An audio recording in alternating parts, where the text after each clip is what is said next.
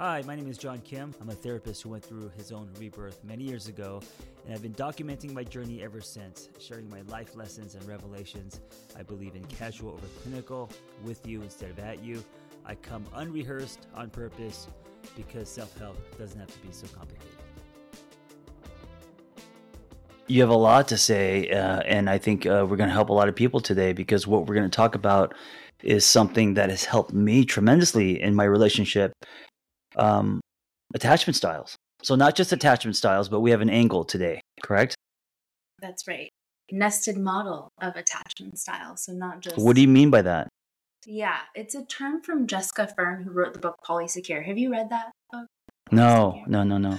It's a really good Um, one for monogamous folks too. Um, but she talked about it. Wait, so wait, what is Yeah. polysecure about? I mean, obviously, um, uh, poly, if, Yeah. uh, being secure in a poly relationship. I'm assuming, right? Yeah, yeah. So it's about yeah, it's about consensual non-monogamy. So it doesn't have to just be polyamory. Um, hmm but it is about any kind of relationship style that's not monogamous or you can be monogamous and how to be secure in that um, and just navigating it um, from all these different ways not just the one relationship which is how typically Right. look at attachment styles but also globally and through society and communities and culture and families And this, uh, I mean, I don't even think this was a thing like 15 years ago. Or I mean, I guess it was, but it wasn't. Uh, I mean, there weren't books about it. Uh, it's not something that uh, you know um, is mainstream. I think it is now coming into the mainstream. Non-monogamy being kind of on trial, and people um, designing just what works for them, customizing relationships. yeah totally like different relationship designs Yeah. Um, You you are soft spoken. I am Korean. I'm very loud. Uh, I grew up in a house where uh, my parents would be screaming at each other, and they're just saying things like "pass the pass the ketchup." I'm saying this because um, you need to speak up, and I need to to shut up. I need to lower my voice. You need to raise your voice. Okay. Yes. It's so it's so funny. I can be soft spoken, but I too was raised in a household of yelling. So if we get into a fight, we can yell over each other. Oh, maybe because okay. So you know what's interesting is maybe maybe you um, because you came from a house of yelling, you decided okay, I'm not going to do that. I'm going to change the pattern and speak in a normal, Yeah. calm voice, and maybe I'm, you know, I just just passed down to me. Anyway, No, I'm so- trying. you're yeah. trying to speak loud. no, I'm trying. I've been that's thanks for seeing that work of me trying to chill out cuz I can definitely talk over people. I don't experience you that way at all. I, I kind of experience you as um, I don't want to say quiet. I mean, because that sounds like you don't have a voice, but uh, you're you're you're you're soft spoken. That's kind of the word. Mhm. I I think you're soft spoken. Um, I think you're careful with words. I think you think before you speak. Uh, just the complete opposite of me. But um, attachment styles thanks, attachment styles um, across the board. So let's give Yeah. let's give uh, listen the listener um, just a quick broad view Rundown. of attachment styles, just 10 101 and why they're so important. Yeah. Well, there's four different styles, but we can have a mixture of them. Mhm. And if we're securely attached, then we feel pretty clear within ourselves. We feel pretty secure in relationships and also being alone. And there's three different insecure attachment styles. So there's anxious, which is also called preoccupied. There's Mhm. avoidant, which is also called dismissive. And then there's Mhm. disorganized, which is also called fearful avoidant. And we want to lean more towards like the Goldilocks of secure attachment because we want to be able to have healthy relationships. They're helpful for our state of mind. They're helpful for every single area of our life. I really love Esther Perel's quote on um, the quality of our relationships dictates the quality of our lives. Mm, And when I sure. think about that, for sure, right? And when I think about that, I think of attachment styles, and our attachment styles themselves, I feel like can be barriers, but helpful barriers when we understand them to having healthy intimacy. yes, and where uh, where do uh, our attachment um, how how are attachment styles developed and formed from from where? from our primary caretakers. So they could be our Mhm. parents or they could be other. I thought that was a beer that you were drinking for a second.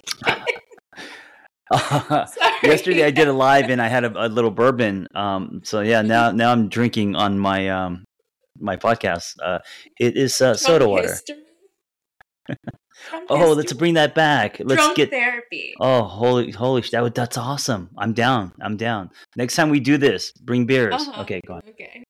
Um, okay, so it could be yeah, it could be your parents' primary caretakers, so your any kind of adult in your life. But the cool thing about looking at it through a nested model of attachment theory, meaning like you know those Russian dolls where the small doll fits inside the medium, fits inside the larger one, fits inside the really Mm. big one, the Mhm. toy. It's like Yep. that.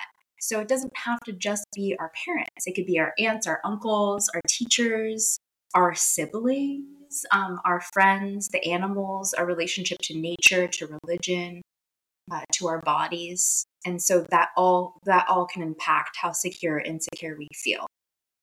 Um, can we be secure in one relationship and then um, be avoidant or anxious in a different relationship? A hundred percent, yeah. Yeah. So that's one thing I think people don't understand is, you know, because I tend to swing anxious, but it doesn't mean I'm like that uh, in other. So, for example, with my friend in friendships with men, Yeah. I am um, I am more secure or avoidant, and uh, a lot of my life, uh, men have been kind of chasing me. not not like chasing. It sounds arrogant, but um, um, um, w- more grabby, wanting to to be, you know. Um, spend more time with me i've always been kind of um, the guy that pushes pushes um, friends away a little bit uh, and then romantic relationship i'm the guy that holds on to her leg you know i'm more uh, i'm i'm more anxious as far as attachment What about in other relationships, like friendships with women or groups of people? um i don't know you know i, I think with women i don't um i think i'm i'm just i'm pretty secure i, I don't feel uh I, I I think with men um because I've grown up doing a lot of uh, activities with men. So whether it's breakdancing, skateboarding, you know, like just very communal, lots of, you know, um, when I have good friends, uh, I, f- I feel kind of um, um, possession. I feel kind of grabbed. I feel, you know, like let's go do this. Come do like lots of lots of um, pull, getting pulled in one way or, or another, or also wanting a lot of emotional um, connection from me. And this is way before I became a therapist. And uh, uh, so that that's my with men, and then with with romantic women, um, I I feel um, uh, sometimes needy. I, I need to feel loved, validated.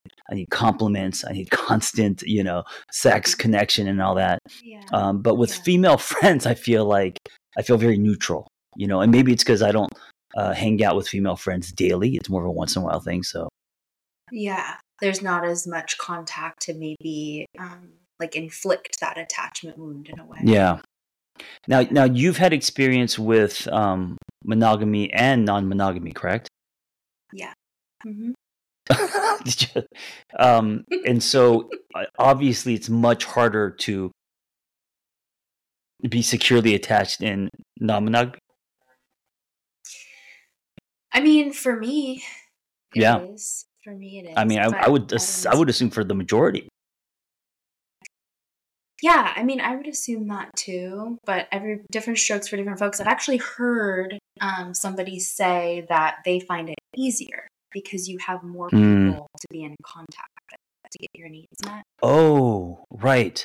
So, so um, with poly, you're right because uh, with okay, I can see that because with poly, uh, you can love multiple people, correct? Yeah. mhm. Um, it's the open relationship where you have a primary, but you can be um, physical, sexual, intimate with other people. So, yeah, I mean, I didn't think about that with with poly because you can love. It's almost like, uh, and also every relationship's different, so you could almost pull Mhm. back like an equalizer and, and turn the bass down, turn up the treble. You could kind of equalize yourself. Uh-huh. um, That's is that Yeah. is that really lame? But uh, No. y- you can you can you because you have all these different. You're not putting all the chips into one basket. You're not putting I all the weight on one relationship. That's the ideal of it, but I still think it's possible to do that.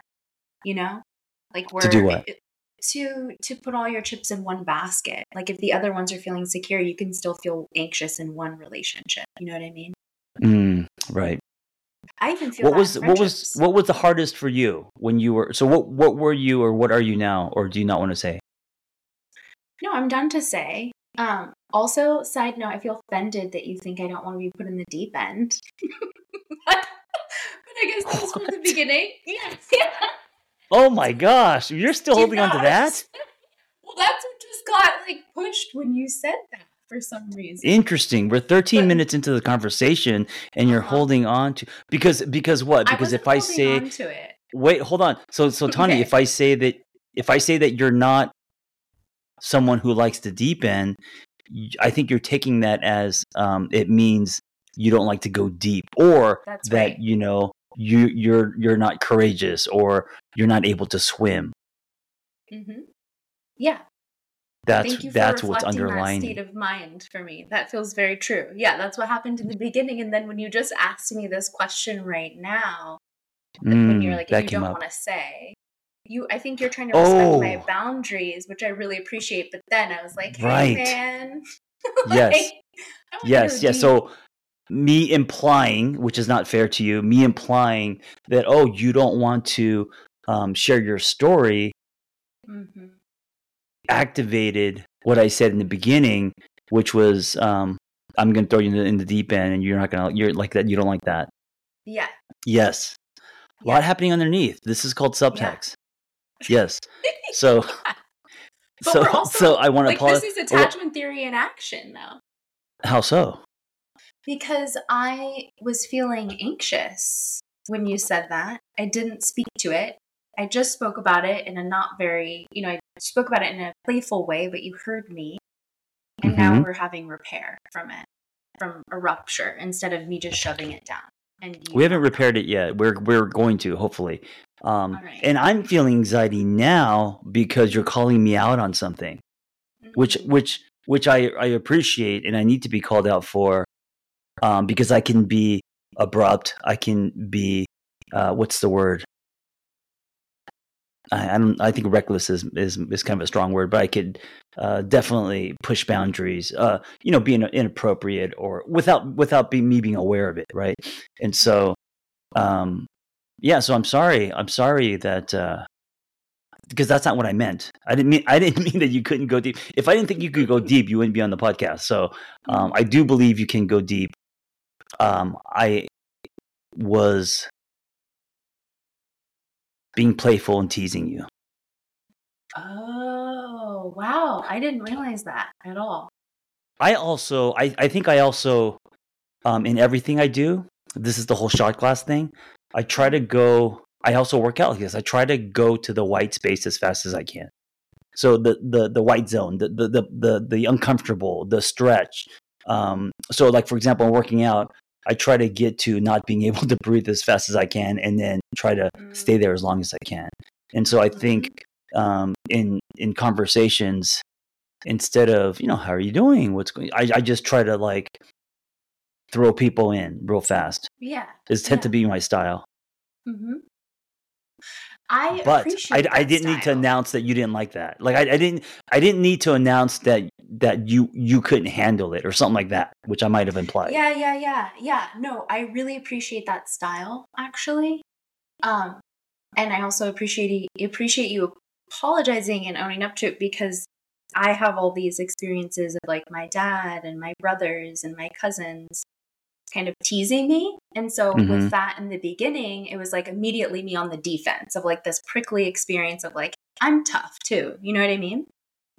But I also just want to say that I Mm. appreciate the way that you do that though, John, because I mean, not that like not the box thing, like putting me in a box, but not asking like not going to how are you? Because before we talked today, you said I don't know if we're gonna if we're gonna talk about it, but you said like what are three questions you don't want to answer, and one of them is how are you?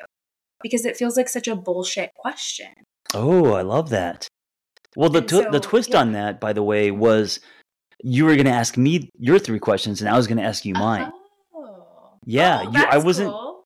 Yeah, and that's why I said think of three questions that you wouldn't answer. And of course, I most people when I ask them to do that, they're like, okay, well, I'm not going to want to answer these, so I'm going to think of these other questions. But there, there, those are for me, and then my questions are for you. I think my questions are going to be cool for you. I would have loved that context. I didn't. I, I usually um, don't give enough instructions in anything I do, uh, and, you and like throw also people into the white zone. yes, yes. Uh, th- and this is why I like to drive the bus while I'm building it. Yeah. Uh, sometimes it can be a gift, and sometimes it can be a curse. Hey, wanted to share with you something I'm super excited about. If you go to theangrytherapist.com forward slash premium, you not only get commercial free episodes, but also something I'm introducing called series, rotating wellness topics, but not only lessons, but what do we do with this information? How do we thread this into our life so we could change our life? Go to theangrytherapist.com forward slash premium.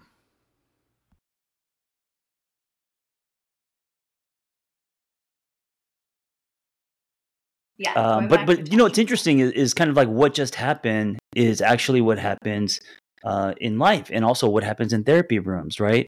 Uh, someone Yeah. says something, uh, uh, you realize later it kind of activated something in you, and um, you're at a place in your life where you're able to speak about it and, and, and stick up for yourself. And hey, this is how something made me feel. And then we look at it and then we kind of dissect what happened, where things came Yeah. from. And then what comes out of that is a better understanding of self.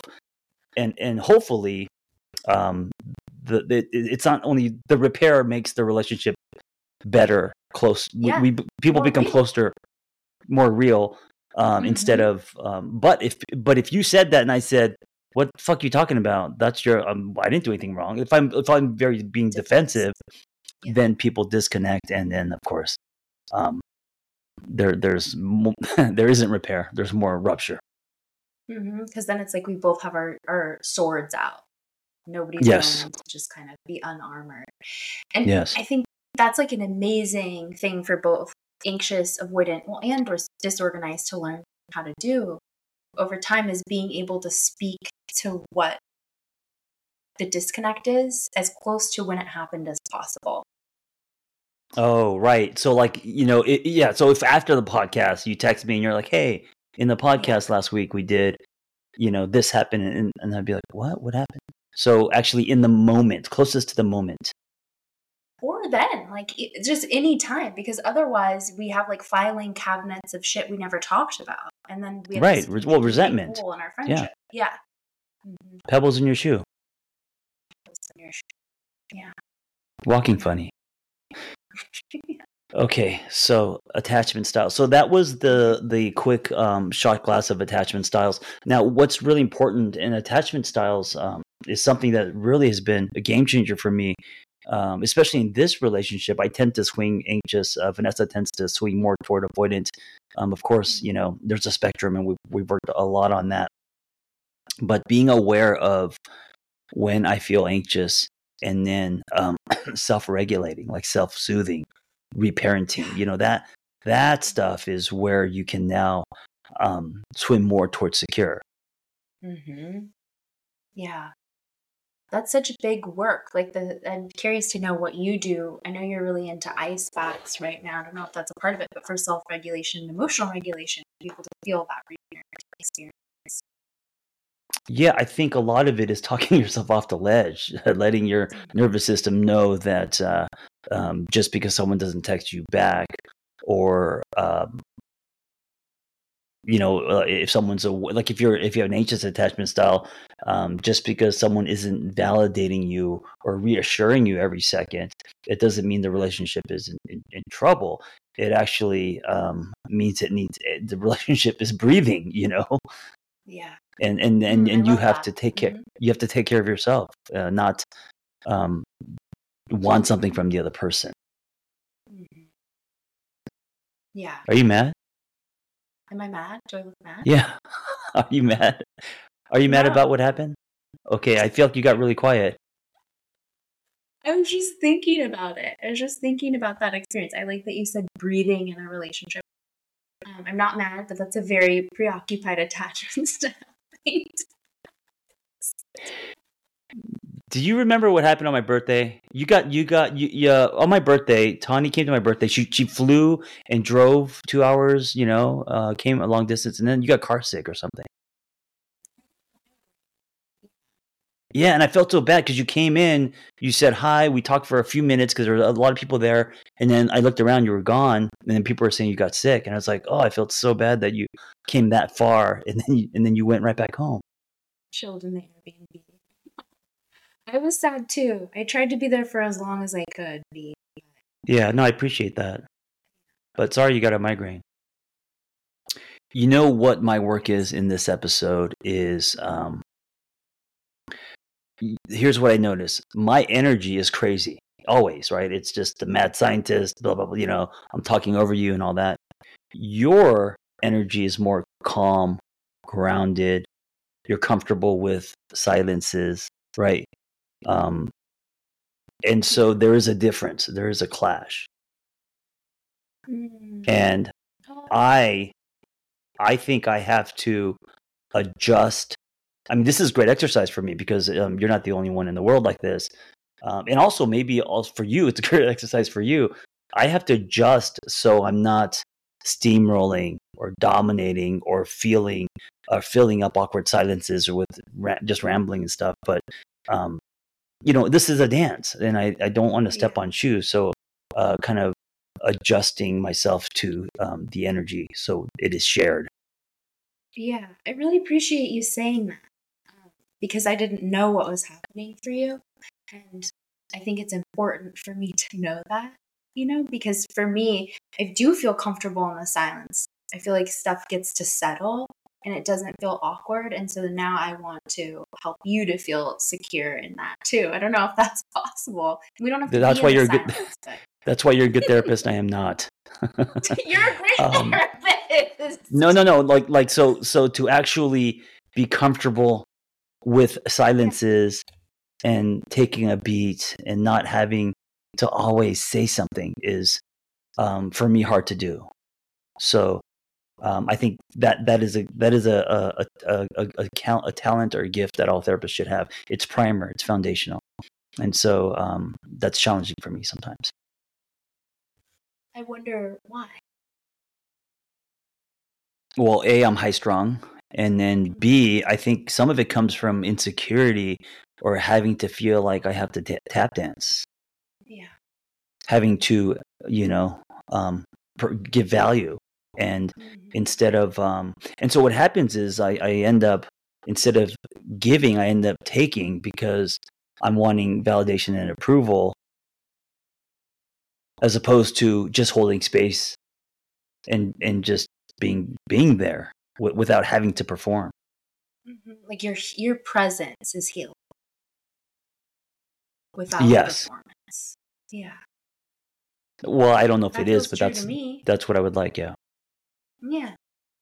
And then bringing it back to relationships, you know, I, I noticed Vanessa would say um, things like, "Hey, you felt very grounded, or you're more grounded today than than before." And I think this is kind of what she's talking about: is um, I, I feel that you're not um, erratic or or just all over the place or this kind of um, you're not activating my nervous system. You're just you're here and you're grounded, and it makes me feel safe. Mm, I'm glad. I'm glad. And also, that's not always the experience that people have of me, you know? Like, we're talking about how attachment styles are different with different people. I've definitely received different information people mm. that I'm like a crazy mad scientist. I you know? I, so I think that's great. I would love to um um and yeah, of course. I mean we're we're you know, we both we have we have we're well rounded in that way. Um Yeah, you are grounded yeah. and you're crazy.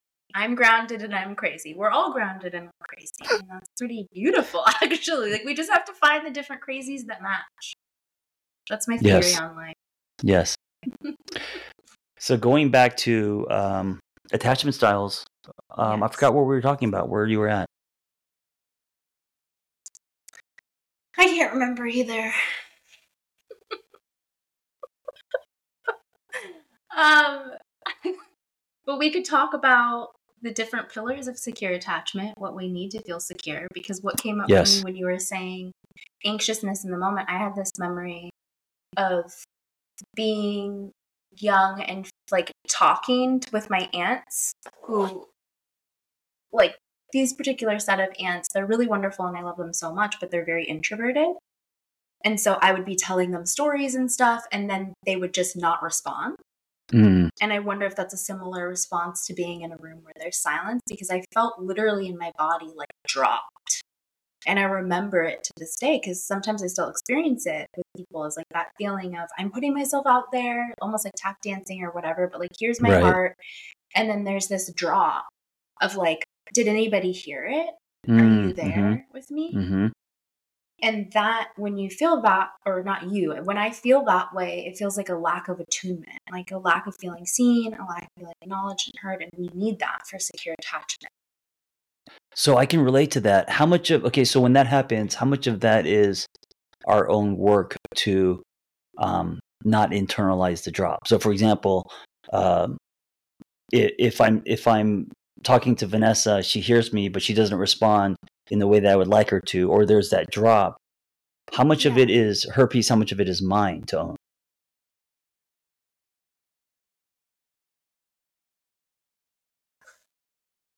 That's hard to answer. I mean, you know what I just thought of is how the Gottmans talk about the about the bids for connection.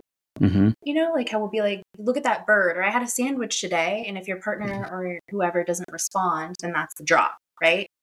And when Right. there's a bunch of those collected, then there's disconnection in the relationship. So I would think that it's 50 50 of just being like, hey, I just said that thing. Did you hear me?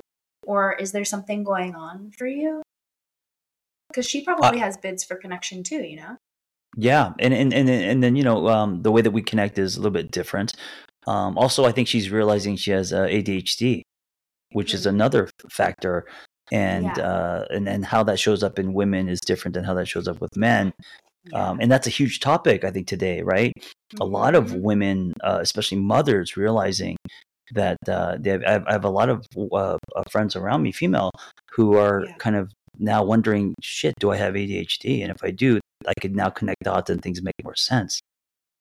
Mhm. Yeah. So the drops maybe weren't personal, you know. And I think with uh, Yeah. someone who has an anxious attachment style, it's taking things personally that um, Yeah. starts to create lots of anxiety and, and, and, and panic and disconnect. And do you love me or do you care? All that stuff.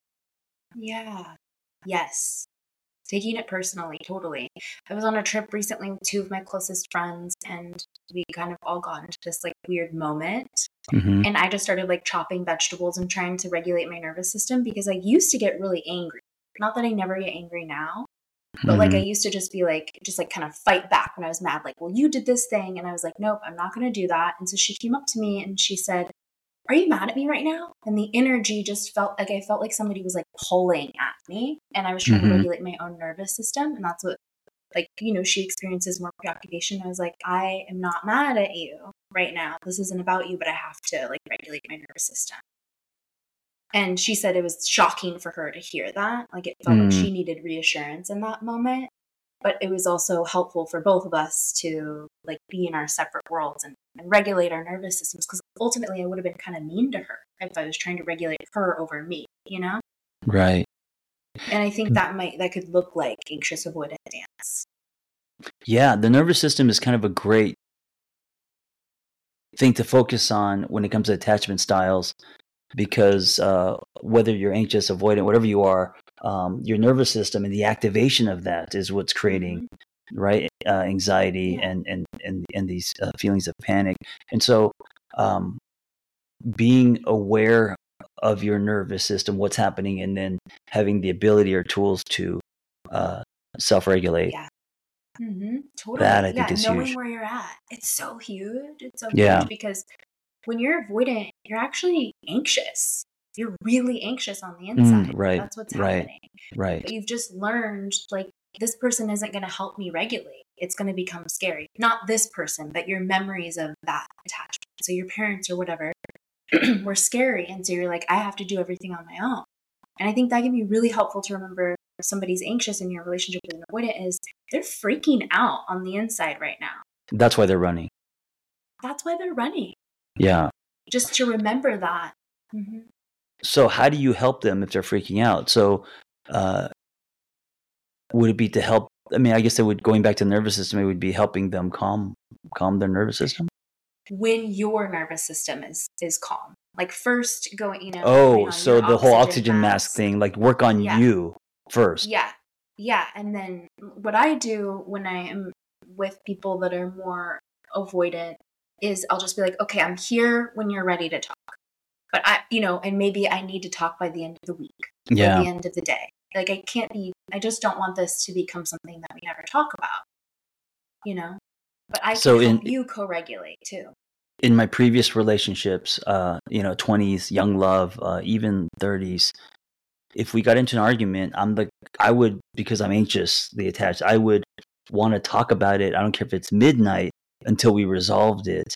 And for an avoidant, they, they that doesn't that's activating, you know. And so the avoidant would rather take space. Let's talk about it tomorrow morning.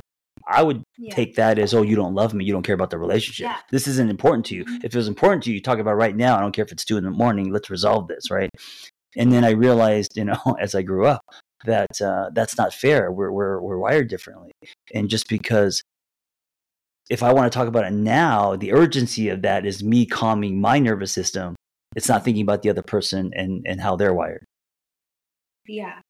I mean, I think it's a both and, you know? Like you calming your nervous system and then thinking about their nervous system. Because sometimes I think what happens is there's a pendulum swing mm-hmm. from anxiousness to avoidance. Does that make sense? Like, no explain like, okay, I'm like, I'm not going to be anxious. So I'm just going to pretend that this isn't existing, this challenge, this conflict.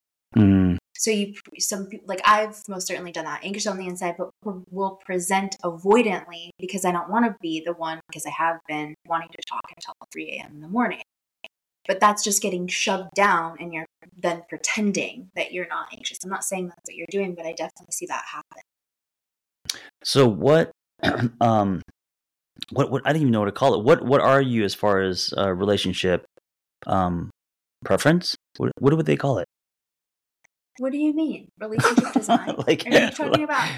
monogamy, non-monogamy? Oh, oh, yes, yeah, yes. I- uh, yeah, you- I- I, I always tell people who, who are listening to, I tell people who are listening to my podcast that assembly is required.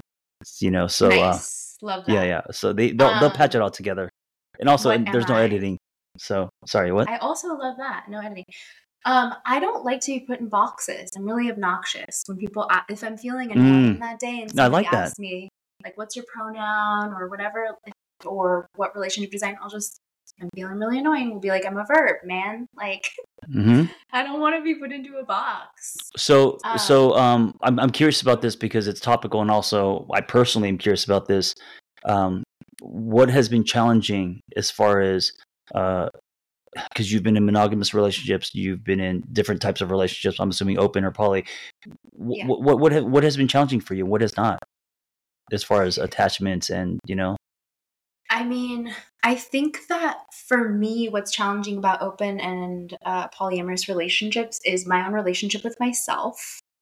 So if that's You mean insecurity, secure- jealousy, kind of thing, or what do you mean by your own relationship with yourself? No, like, uh, well, sure, yeah, insecurity and jealousy, Yeah. but also if I'm feeling safe in the relationship. Like, Mm, I am very connection driven. I have, I feel like I'm very emotionally polyamorous. Like, my my life Yeah. partners are also my friends, and and you know, it's like I just structure my life in a different way, and so because connection matters so deeply to me, if I'm feeling disconnected in a sexual romantic relationship, like with somebody that I imagine spending my life with, I don't feel comfortable with them going to be with somebody else. That feels like Right. threat. This is a really good point because I think what people are doing is their their relationship isn't well or it's not doing good or there's disconnection and so they're saying okay well let's just open and they're thinking that's going to solve it and it's going to create a, a bigger crowbar so i think for um, open and poly and, and, and even for those, those if, for those relationships to even have a chance your primary relationship or the relationship that you're in has to be strong and solid and you have to feel safe in that to to pursue you know so it's and and i think that that's why a lot of them don't work is because they're they're opening their relationship as a way to quick fix. a quick fix, right? Mhm. Instead of fixing the relationship first and then building a- strong foundation. And now let's explore because I feel safe. Totally. Yeah. And I mean, there's so much to say there because there's also like so many different ways you can be poly. And maybe some people would be listening to this and they'd be like, no, like I don't need to have a primary partnership. That's also a thing, John, where people are just Mhm. um, relationship anarchists. So they have no primary relationship. But I personally know for my body, my nervous system, my trauma, whatever, I can't do that shit. Like, I Yeah. want to pair bond. I want to have close relationships. That feels lonely and weirdly capitalistic to me. I'm just going to sound really judgmental for a moment to be that hyper independent. Mm. I think I could love, um, you know, Vanessa and I have had conversations about this. Uh, I, I, think I could love more than one person. I mean, I think we all have the capacity to love as many people as we want. Um, just, but just like in modern time and schedules and stuff, um, I think I have the bandwidth to love uh, two, maybe tops three people. But I- mean, who's got the time? I mean, because you're not Yeah. just you're not just hanging out with them, but you're connecting with them and you're talking to them. I mean, Mhm. they're on your mind. And Yeah. so the um when you look at when you look at your heart like a Google Drive and it's got like, you know, the, the how much storage how much storage Yeah. left. Um I think I could love two to three people most with my life. I three I think three is a lot, maybe two. Um and so yeah, and I, I think with Vanessa, she's like, I don't have the fucking time. Like I, it's that sounds exhaust to love more than one person sounds exhausting, you know. Like to be in love, you're saying, because I imagine you love Just-. Because relationships require effort and investment and Yes. time, you know. Yeah, hmm They do. And I think it takes a particular set of skills for sure, and also the emotional capacity. And I feel like being Yeah. a therapist, I don't know if you feel like this, but we like it's already so much psyche holding. yeah, They are deep relationships. yeah, Too. yeah. And on top of that, you know, um, I mean, I think I think today as a fifty year old, uh, I don't think I would be jealous or anything. I mean, maybe a little bit, but I don't. I don't think that what would be. What does age have to do with it? Jealousy. because as you get older you, you just um i think generally as you get older you become less possessive i, I mean not everyone of course there are there are but i, I think at least with for me uh 20s very possessive 30s a lot less If- you know for in the now 50s i'm like i just want you to be happy. It- yeah, i want you to have a great experience on this planet. You know like like like like that would be my way of it would be the only shot. Like if i didn't look at it through a spiritual lens then yes there would be possession jealousy. But if i look at it through the lens of oh we're on this planet for you know uh like you know maybe 30 more summers for me. And so um Maybe more. I, I, I maybe more. It depends. I, I want you to whatever whatever makes you happy, whatever you want, whatever experiences, whether they are you know uh, intimacy, sex, travel, food, whatever experiences you you want. I would love to support and, and help and champion you with that. So yeah. if I look at it through that lens, I could I could be non-attached and I could you know. But that's that's theory. Now, you know, if she was like, okay, I'm getting dressed up and going to Right. go go out with this guy, to, like if it actually Mhm. happened, I don't know. I might be on the floor. I don't know. you know. Yeah. Yeah. The theory is beautiful. The theory, The theory is beautiful. really the execution, beautiful. yeah, I don't know. Yeah, because then we have all this attachment stuff, unless one has done so much work. And even then, I don't really think anyone can be 100% secure. So it makes sense if some sort of worries come up, you know? But then, yeah, you can talk about it. The theory is also beautiful because um, we all we all love differently, and and I think Mm-hmm. um, if you have a different love language than your partner, you're putting pressure on your partner to love you in the way that you prefer, and vice versa. And uh, if you have uh, multiple partners, then you're um, you're, you're getting needs that your partner um, may not want to give you somewhere else. So you're taking the pressure off your partner in that way too. Yeah. Sure. Yeah. I think there's lots of ways to do it. I've been thinking about relationship design as, as strategies to get needs met. You know? Like my last Well, some people some people would say uh, you shouldn't get needs met in a relationship; those should be fulfilled by self, which I don't know. I don't know where I stand on that. Of course, we have to get our needs met in relationships. I mean, I agree. That's what I'm saying. I mean, I don't think that we should be needy, and I don't think that we should compromise self or Yeah. someone else. But the whole part that of being in a relationship is that we are we are we are uh, fulfilling each other's needs to a certain extent. You know. hmm Yeah, it's, res- it's it's it's hopefully reciprocal, you know, so it's not lopsided.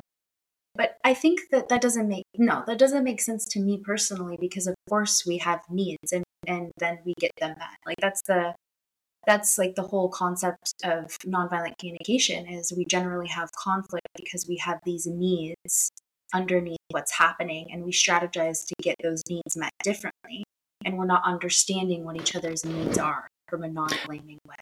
I, I, I think a lot of people are um, defining needs as I need this from you, give it to me. Oh, okay. So then they become needy or dependent. Uh-huh. And this is also where Right. codependency comes in. Um, I'm seeing it more as needs like we have sexual needs, we have spiritual needs, we have you know emotional needs. I, I, I see it more like um, the human condition Mhm. and the human exchange and what we get from each other, right? Yeah. Like we we're social creatures, we're spiritual creatures, we're sexual. We have a need to be creative, you know. So mm-hmm. fulfilling those needs, yes, of course, we can fulfill those needs, but also we get things in relationships that we can't give ourselves, and that's why we love relationships, whether it's friendship or intimate. Yeah. Yeah. And I think there's a difference. I think you talk about this. Like it reminds me of grasping. Like there's a difference between requesting a need to be met and getting it met elsewhere, or being okay with a need not getting met, versus telling somebody they need to meet your need. Demanding or hanging, you know, hanging it over someone's head, um, or you know, ultimatums, that kind of stuff. Yeah. Like I remember in the last long term previous relationship that I had where we lived together, I didn't realize that I was getting my needs for connection met through sex with my partner. And that repulsed him. It scared him. He didn't like it. And um Wait, and what do I you mean?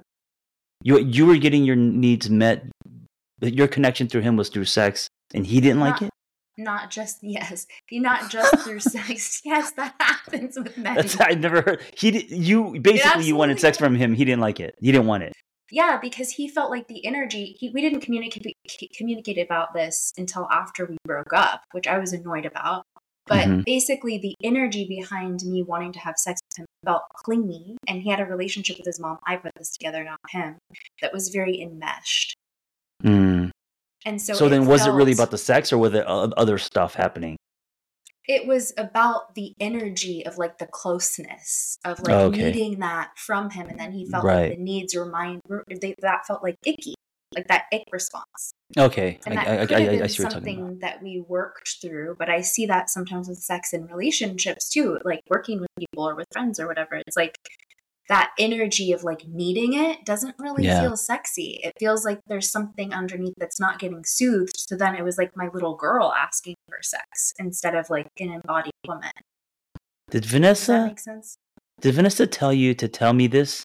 This sounds like an intervention for me because this, sounds this sounds like a total intervention. Um, because I'm I am like this. I am um, I I am always I always am needing or wanting to connect sexually, and then thinking, am I just really high strung? Do I have a problem? But um, and it's not just the sex; it's me wanting connection and love, but through sex, um, a lot more than than than you, my usually my partners. Although I've also been in relationships where my my partners were just as as um, uh, wanting sex, if not more than me, and um, yeah, and so yeah, I, I I wonder if that's coming from a, uh, of course, a wanting to connect, but also maybe a, a needy place. Uh, maybe you know, because like I feel like my Sounds- prescription. shaming to me when I say Yeah. So I don't Mm-hmm. know how to describe it, but maybe the prescription for me is can I connect to my partner in ways that are also not sexual? And of course I can. yeah. Or like how do you what does, you know, sex give you? And can you get that? Yeah, can you get that feeling or that experience with Vanessa in a different way? Or Well, sex gives me, um, uh, of course, dopamine and, and oxytocin, and all Right. the chemicals, but Mhm. it also, it also gives me this. When when I'm when I'm sexually fulfilled within any relationship, I feel invincible. I feel like I could now go out and conquer the world. Um, if I'm not getting my sexual needs, uh, um, uh, I don't want to say met, but uh, um, if I'm not getting getting sex, then I feel clingy, needy. I turn into kind of like the, like you said, like the child that's wanting to um, yeah, yeah, feel yeah. attractive and wanted, desired, all that. Can I respond to that? Would it be? Are you being my therapist right now? Yes, you can.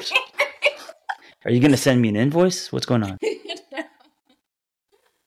mean, I just wonder if feel like you might be getting. I'm just gonna say it like straight up. I I wonder if you get your worth from having sex. Sure. I mean, I don't. I mean, I think there's a lot going on. I think, uh, you know, so I was exposed to uh, pornography at an early age, like many people. You know, 10, Yes. 11. Yeah.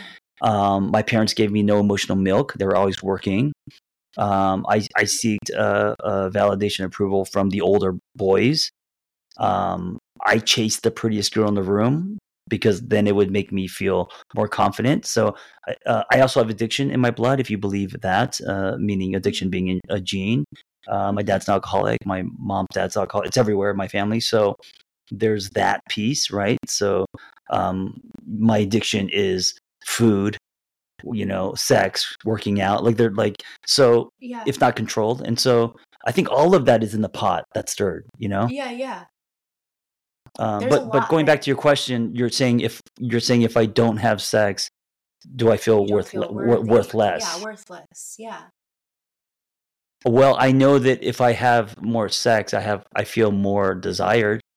I feel more attractive. I feel more um I, you know what it is? If I don't have sex in my relationship, I feel rejected. Hmm. So I guess that is worthless, right? Like when I feel rejected, I that's the place that I go to. I think is like, yeah, I feel worthless, like shame. Yeah. these huge feelings of like shame. Yeah. Not just I feel shame, but I am shame. I'm bad. I'm not good. I'm ugly. I'm fat. I'm stupid. Whatever. You know what? I actually feel shame if I'm asking for too much sex. Then I feel like, oh, I'm being a pervert or I have a problem or I'm putting something on someone else. Um, the shame to me comes from uh, judging or labeling myself because I am sexual. So I don't know. You feel shame. You feel shame when you feel like you're asking for sex too much. And Yes. but then there's the rejection piece in there. Yes, of course. probably. Right. Yeah. Right. Yeah. Yeah. Yeah. Yeah. I mean, I just I do wonder about like your inner child when that's up. You know, like that Yeah, part I'm- I'm sure. love and soothing, knowing that you're worthy and desirable, and like and also yeah and and myself. and one could argue john it doesn't have to be a sexual thing. You know you you can um connect uh, uh to someone in different ways and still feel desired and worthy and all that. I think i'm just used to it always being a sexual thing. And part of that is is you know uh just patterns and and, and maybe um, being a man you know like the way Yeah, that yeah, in this world, for sure.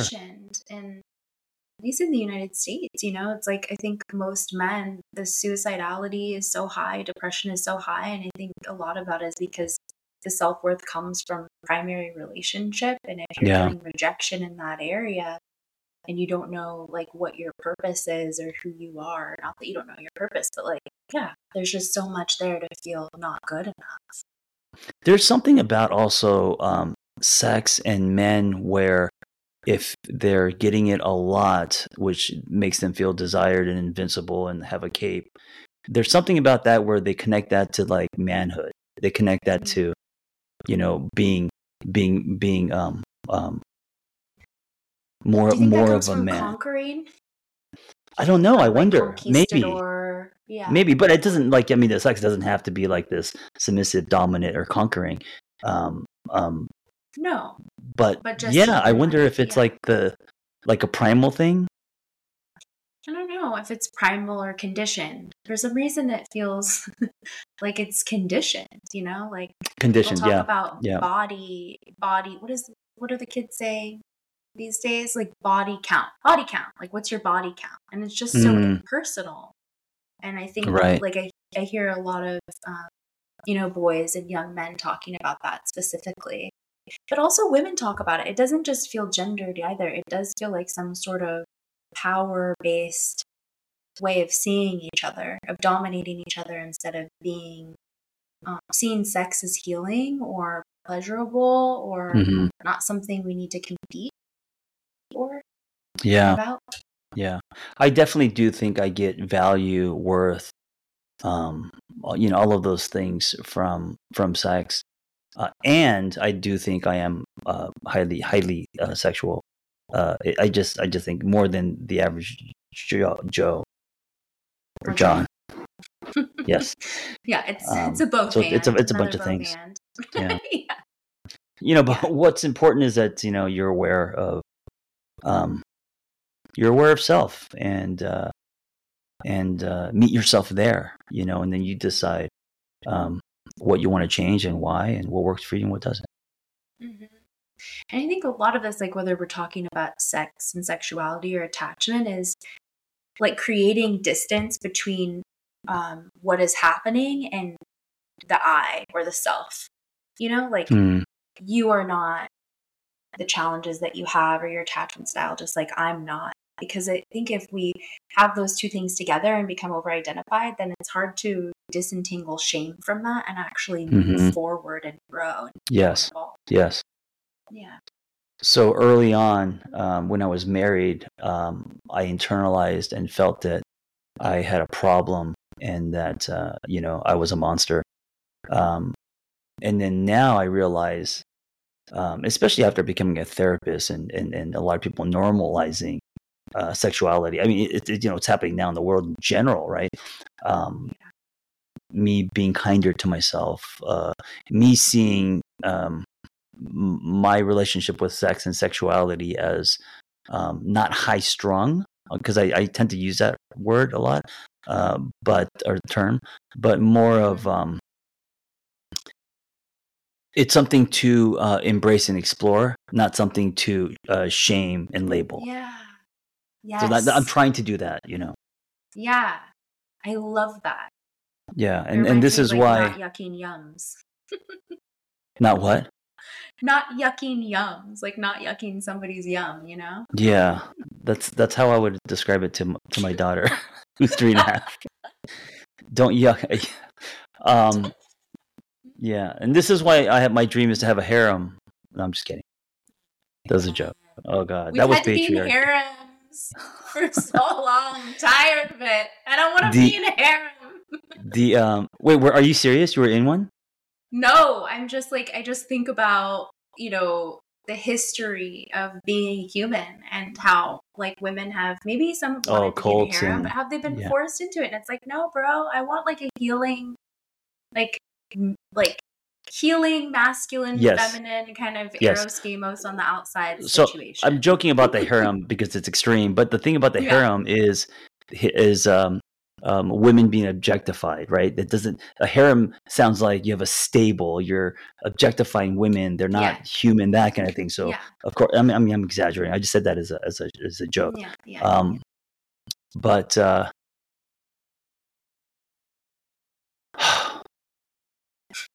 I don't know. I think that's interesting because I, I think about shame again and how men and women sometimes I think might do it differently.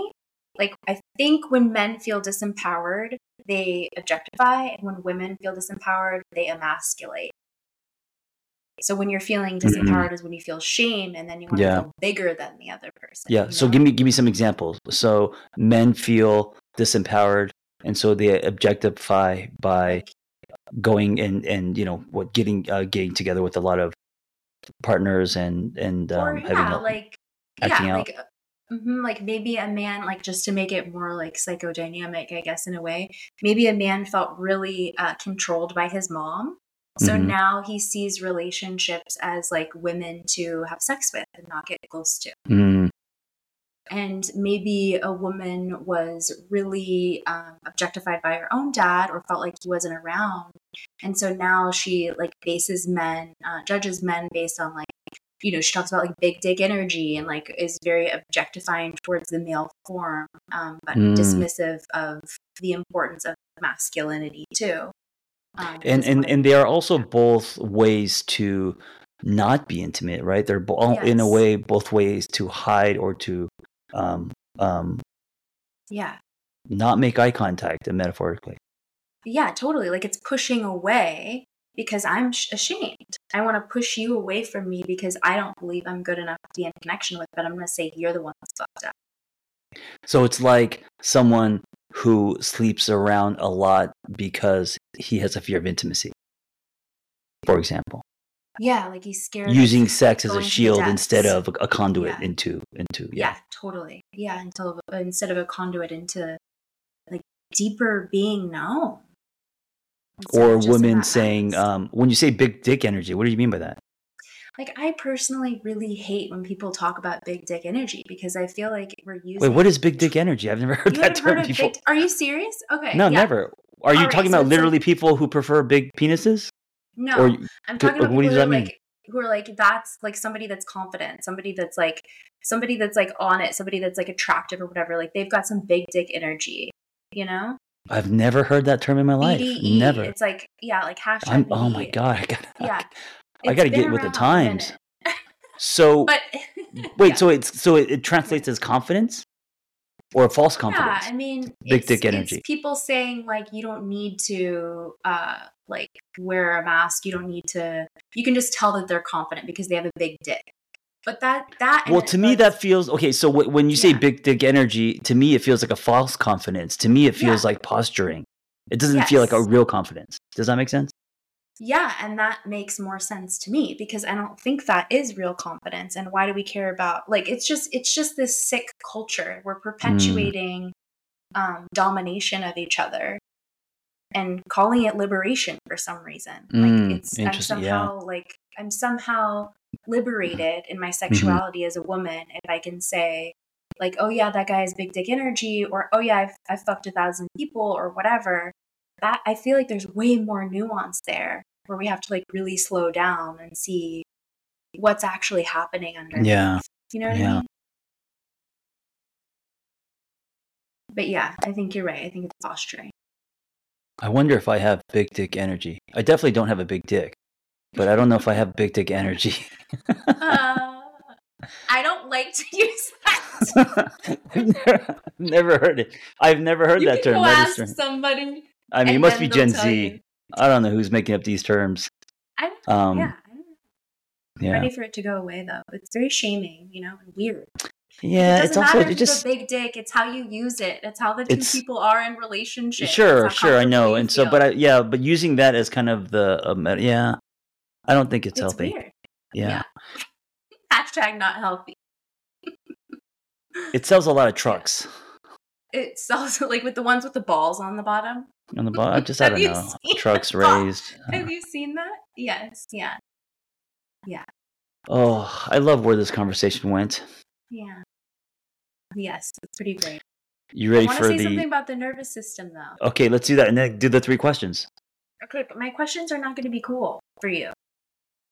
Because uh, why i mean who i'll, I'll decide don't don't Alright, don't tell alright. me if they're going to be Alright, I cool or not it doesn't matter. I'm sorry. I shouldn't tell you what your experience is. Okay. So there you you keep saying high strung and it keeps reminding me of the hyper aroused nervous system. And when we were talking about attachment and you were saying I think it's really important to just, like to think about the nervous system. I do too. So that there's the different states of the nervous system. And well i'm when we're in- realizing that it's i'm not high strung it's big dick energy that i'm exuding God damn it. sorry i'm sorry i'm sorry how to put it You were Okay, looking so over, and I I thought you might be thinking of a joke, getting ready to say it. yeah uh Okay. so the nervous system go on Okay, nervous system. So there's different states, and I think a lot of the time when people are avoidant, they go into that collapse shutdown, the dorsal response, mm-hmm, where you're feigning death. Right, and then when you're Mm. more anxious, preoccupied, or potentially disorganized, um, you're more in that high strung, as you call it, but the hyper aroused fight flight stage. Mm like be- everything needs to go really fast or it's Mhm. argumentative or whatever. And then when we're in the middle, we're in our window of tolerance. We feel safe, we feel social, we feel playful. I Mhm. could toss a ball to you, you could toss it back. Like there's like, you know, camaraderie and collaboration. And so if we can begin to notice what nervous system state we're in, we can begin to widen our capacity to be in the window of tolerance Mm.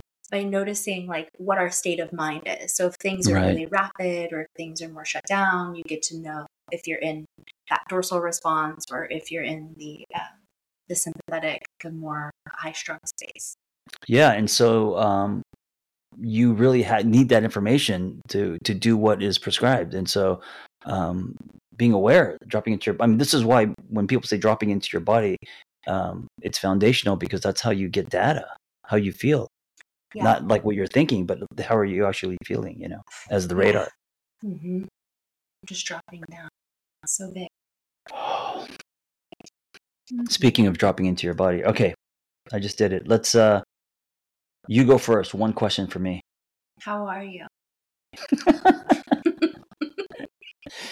Answer in a real What- way, though. Why do you hate that question? Because you feel like it's false. You don't Yeah, think the people mean it. usually- oh. Yeah, like if we're just walking around and people are like, "How are you?" Like, how am I supposed to respond to that? I'm good. That's not Mm. true. That doesn't encapsulate Okay. my experience. All right, so I'm gonna I'm gonna answer it in an honest way. Um, I, I'm a lot of things. I'm a lot of things. Um, um, I am uh, lately. I've been uh, a bit discouraged about career where I'm at.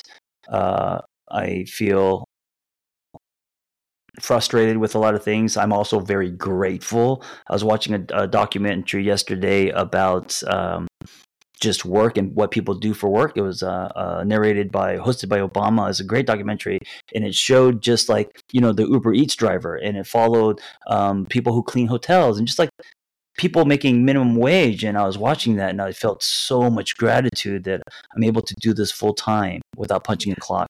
So um, how am I? I I'm I'm more grounded than ever. At the same time, um, I also have uh, um, some discouragement lately with um, some projects not working out. Um, but I'm hopeful, and um, I don't want to say I'm good. That's what I hate was when people say I'm good. Uh, that that that that's it. I'm those things. I love it. I love Yeah. that answer. Thank you for sharing that with me. what is your greatest love lesson that you've learned so far? My greatest love lesson, I think, is to slow down Mm, oh, in relationships, in love, in general. in relationships, and and yeah, because uh, yeah, I think I can. Yeah, I can go into thinking I understand the whole thing without being Yeah. curious Yeah. and going straight into like, okay, I'm gonna fix it. I'm gonna fix it for both of us, but that's not Got it. relational. Okay, ask like me a that's question. enough. No more questions. Let's do one more. no, okay, all right. all right.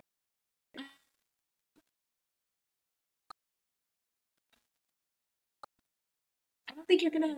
You already. It was how old are you? But you don't. You you already said, and you don't mind. Um, let me think. That was your question. How old Yes. am I? oh my Okay, gosh! see, Can the no, I questions be more open ended? okay I, I know that's what i'm saying because you ask questions that i don't like and i feel like usually there's something underneath that question that's not being asked when somebody says how old are you or like are you go ahead i see you putting your finger what were you gonna say No, I was thinking. Um, think of a question on the the fly now, meaning let's uh, clear the slate and think of a question in real time. That i don't want somebody to ask me or that i want to ask you No, just any kind of question you could ask me. It doesn't have to be. Any something that you don't wanna answer. question i could ask you any It should be something that you think is going to make me squirm that I don't want to answer. I mean, not to be mean, but just you know, yeah to yeah just so yeah. the, the the so the listeners can be Okay. interested. all right all right, Because so how old are you? And my response will be fifty, and then then okay, Yeah, no, Next I question. It, but no, I'm just saying that was the question I had on my paper. Put me But that's why I'm- the that's Okay, why I'm yes, saying yes, throw your I paper it, I away. Get it, I get it. All right, right. think I'm that's throwing why- it away. yeah. Right, all right, all right. Do you think? um I do often. Sorry. Yeah, you do think? Yeah. Yeah, Do all the time. think- Too much. Um, do you think you self soothe with sex? Yes. Yes, I do. Yes, I do. 100% I do. Um, I don't know how much of that is healthy and unhealthy, though, right? Um, I think you can self soothe with sex as long as it's um, mutual and healthy and, and uh, shared and not, you know, um, put upon, pressured, you know, etc. Do you know where that comes from? Man, I don't. I don't know. Um, you know, I think there's layers. So, yeah, the surface is just kind of, um, um, you know, being exposed to. I don't. I don't know if that's true, but I'm being exposed to sex and porn at an early age, stuff like that. Um, and then on on a deeper level, I'm sure it has to do with attachment, um, um, feeling more desired or attractive um i'm sure it has to do with numbing me I, mean, I don't know you know all these different layers Can I ask you one more question? okay Where do you feel when you feel that you're really worthy and desirable? Where do you feel that? How do you experience it? uh in in real uh, you know what it's um it's gonna be relationship career is Like where i feel body. How do you feel? oh uh, kneecaps no i'm just kidding um Eyelashes? eyelash uh earlobes where do i feel it in my body when i feel des- Yeah. des- Just desired bring so up like bring or like worthy. Feel like when you felt like so worthy. How did you experience it? is that sound of rain coming from your place or mine That's yours. Yeah. Oh, that really must be- okay. um i think uh, heart so i don't know i don't know where i feel it i feel I, I know that um, when I'm having a lot of sex that's mutual and not not like me taking, but it's uh, regular and all different types of sex. I, and then because I think I also put too much weight on sex as connection instead of looking for other things and giving other things value, like Mhm. intimate conversations and touch and sharing a meal and laughter. And there's so many other ways to connect. And I know this, and I think I just put too much weight on just you know the the, the sex piece. Mhm. Anyway, Yeah, I, I don't so think I answered your question, but I, don't know where you, I don't know you where don't I want feel. to feel into being worthy right now. No, I don't know That's where I feel it.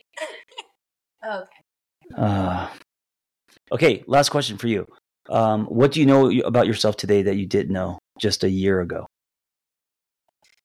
One year ago, I mean, it doesn't have to be a, exactly a year, but just Um, yeah, what do you know about yourself today that you didn't know recently? I didn't know that I defended from connection so fiercely, thinking that I was trying Mm. to connect. And how were you doing that? How um I would think I was being vulnerable and like with tiny things and then thought I was more vulnerable than I really was and then would shut down and turn away. Mm, Instead of sharing, hey, that was really vulnerable for me to share and I want to be in connection with you. and mm. being actually like able to have repair, I'd start to think they just can't hold me. Yeah. I love the um, um I think it's real powerful the term rupture and repair. Yeah, You know, you know, I, I I- it's visual. Yeah. I really like it. I do too. Taune, Taune Lyons, correct? Yes. Taune Lyons. My first and last name. I, yes, I John. mean, it's Tony Lane. It's a uh, I I see your last name, but I don't think I've ever said it out loud. oh, okay. so, yes, like the um, animal. Where can we find you? Well, you can find me on Instagram, Taune Lyons. You can find me at taunelyons.com. And also, I'm teaching a class next. I don't know when will this be out. I don't know. Okay. Whenever, whenever. Whenever. few All right, weeks. Well, okay, never mind. Sometimes I teach classes. next week I'm doing one with, on This will not be on next week. Danae's. Yeah, okay, that's very soon. Yeah.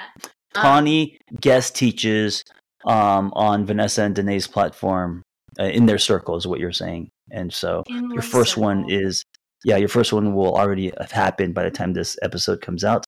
Um, but um, That's the right. yeah, follow her. Thank you. she talks a lot uh, about um, attachment styles, but also tons of other stuff. And um, I think you're a rock star. And um, thank you for this. Uh, this wasn't a conversation. This felt like a session.